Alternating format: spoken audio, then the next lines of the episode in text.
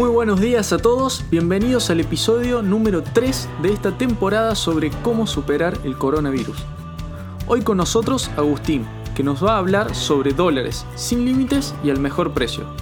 ¿Listo? Comenzamos.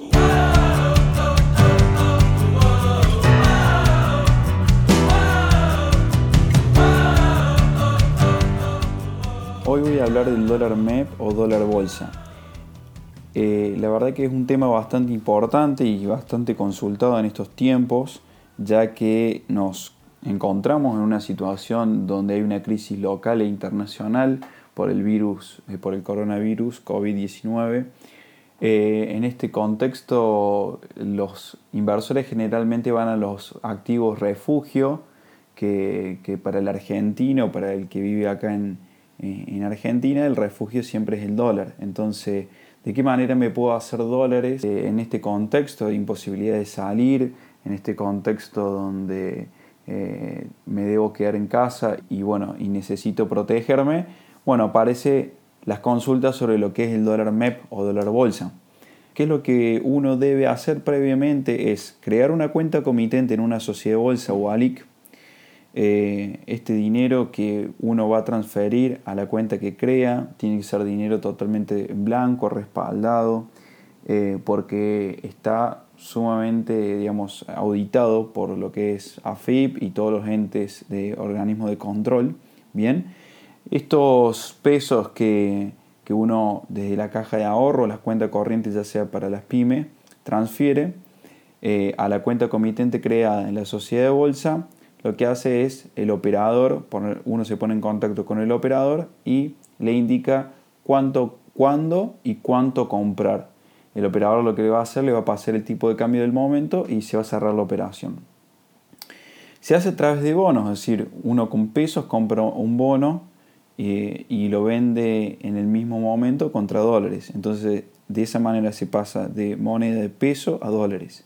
Y viceversa, uno con dólares compra un bono y, lo vende contra pesos. Entonces de esa manera se pasa de dólares a pesos. Esto lo hacen la misma sociedad de bolsa, ellos se encargan de la operatividad, lo único que hace la persona, el inversor, es hacer la transferencia de pesos o dólares e indicar cuánto y cuándo vender. Bien. Em, lo importante de esto es que se puede hacer vía transferencia, es decir, uno puede no moverse de su casa, haciendo transferencias bancarias a la, cuenta comitente creada en la sociedad de bolsa y eh, telefónicamente cerrando los tipos de cambio. Es decir, no hay un, un traslado físico de la persona. El único impedimento que se encuentra desde el 1 de octubre es que para la persona física, para Juan, Martín, María, Sofía, demás, la persona física que quiera vender dólares, para montos menores de 10 mil dólares uno tiene que esperar 7 días hábiles para hacerse de pesos. Y para montos mayores de 10 mil dólares uno tiene que esperar 5 días hábiles para hacerse de pesos.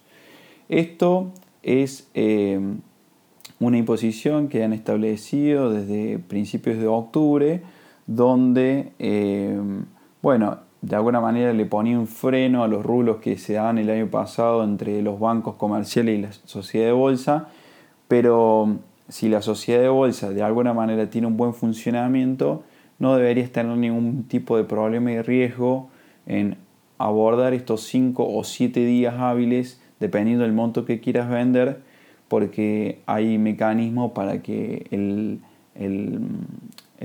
inversor no se exponga a riesgos. ¿no? Eso lo tiene que ver cada uno con su sociedad de bolsa. ¿Qué cantidad se puede comprar o vender? Sin límites, no hay límite de cantidad y mm, ¿qué, se puede hacer una vez que se pasa de una moneda a la otra? Bueno, si nos pasamos de dólares a pesos, seguramente que es para cubrir gastos corrientes, eh, uno puede sacar después esos pesos en forma de transferencia de vuelta a la caja de ahorro o cuenta corriente de la persona o empresa que hizo el envío, bien, o sacar y check, que son cheques electrónicos, eh, que la verdad que en este contexto de imposibilidad de salir, la verdad está muy bueno eh, poder usar los cheques electrónicos como medio de pago a terceros y demás. y eh, si nos pasamos de pesos a dólares, quiere decir que de alguna manera vamos a estar queriendo proteger nuestro capital y va a ser un capital más de ahorro que de, necesidad para afrontar gastos corrientes. Esos ahorros, eh, bueno, en, otro, en próximos audios voy a estar hablando de qué podemos hacer con los dólares que vamos ahorrando. Hay distintas alternativas para este contexto. Siempre uno, desde el inversor, lo que hace es tratar de encontrar, digamos, eh, en el contexto de lo que está aconteciendo una, una una estrategia que sea válida para lo que esté aconteciendo en el momento. Entonces, bueno, de esta manera eh, se puede entonces hacer las operaciones de compra y venta de dólar bolsa o dólar MEP a través de entonces esta compra y venta de bonos que hacen los, los traders de la sociedad de bolsa. Eh, es una operación súper aceitada que siempre existió, nada más que ahora está más de moda que nunca, ya que a través de los bancos comerciales, ya sea Banco, Macro, Santander, Galicia, uno eh, puede comprar hasta 200 dólares. Personas físicas y empresas no pueden comprar. Entonces, en este cepo hard que se ha puesto a partir del año pasado con con eh, la sangría de alguna manera de divisas que había y, todo el vaciamiento que estaba ocurriendo, eh, quedó el dólar bolsa o dólar MEP como único medio. Sí vamos a encontrar eh, que este dólar bolsa o dólar MEP tiene un tipo de cambio más alto, porque como ha quedado básicamente como el único medio para dolarizarse en blanco, todos los pesos blancos van a este tipo de cambio. Entonces por ahí la brecha que se encuentra hoy con el dólar oficial es bastante alta, más del 60%, ¿no? No indica que no, no, es un buen momento para seguir dolarizándose, ¿bien? O vender, sino que indica que la brecha con el oficial simplemente es alta. Eh, el oficial solo ha quedado de referencia para los importadores y exportadores, pero para los que quieren comprar o vender ya sea para proteger sus ahorros o para hacerse de peso y cubrir gastos corrientes, eh, se usa el dólar MEP.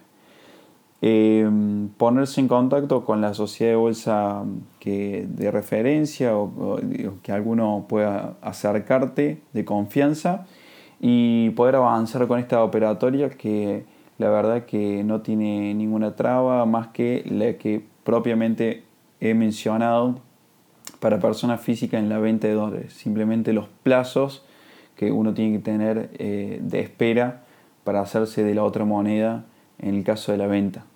Eh, bueno, esto ha sido todo por hoy. Espero que acompañen el próximo audio que estaré contando y relatando un poco qué hacer con los dólares que uno compra en este contexto y para el corto y mediano y largo plazo de lo que se viene en este nuevo mundo que se da a partir de este reacomodamiento de alguna manera de eh, post-coronavirus o durante y post-coronavirus. Muchas gracias, hasta luego.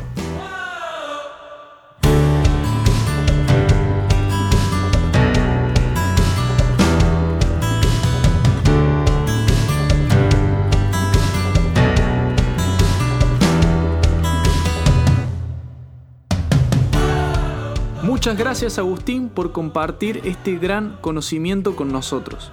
Ahora solo nos queda llevarlo a la práctica.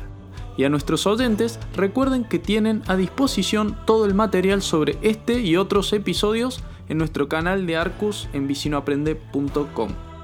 Hoy estamos un paso más cerca. Hasta la próxima.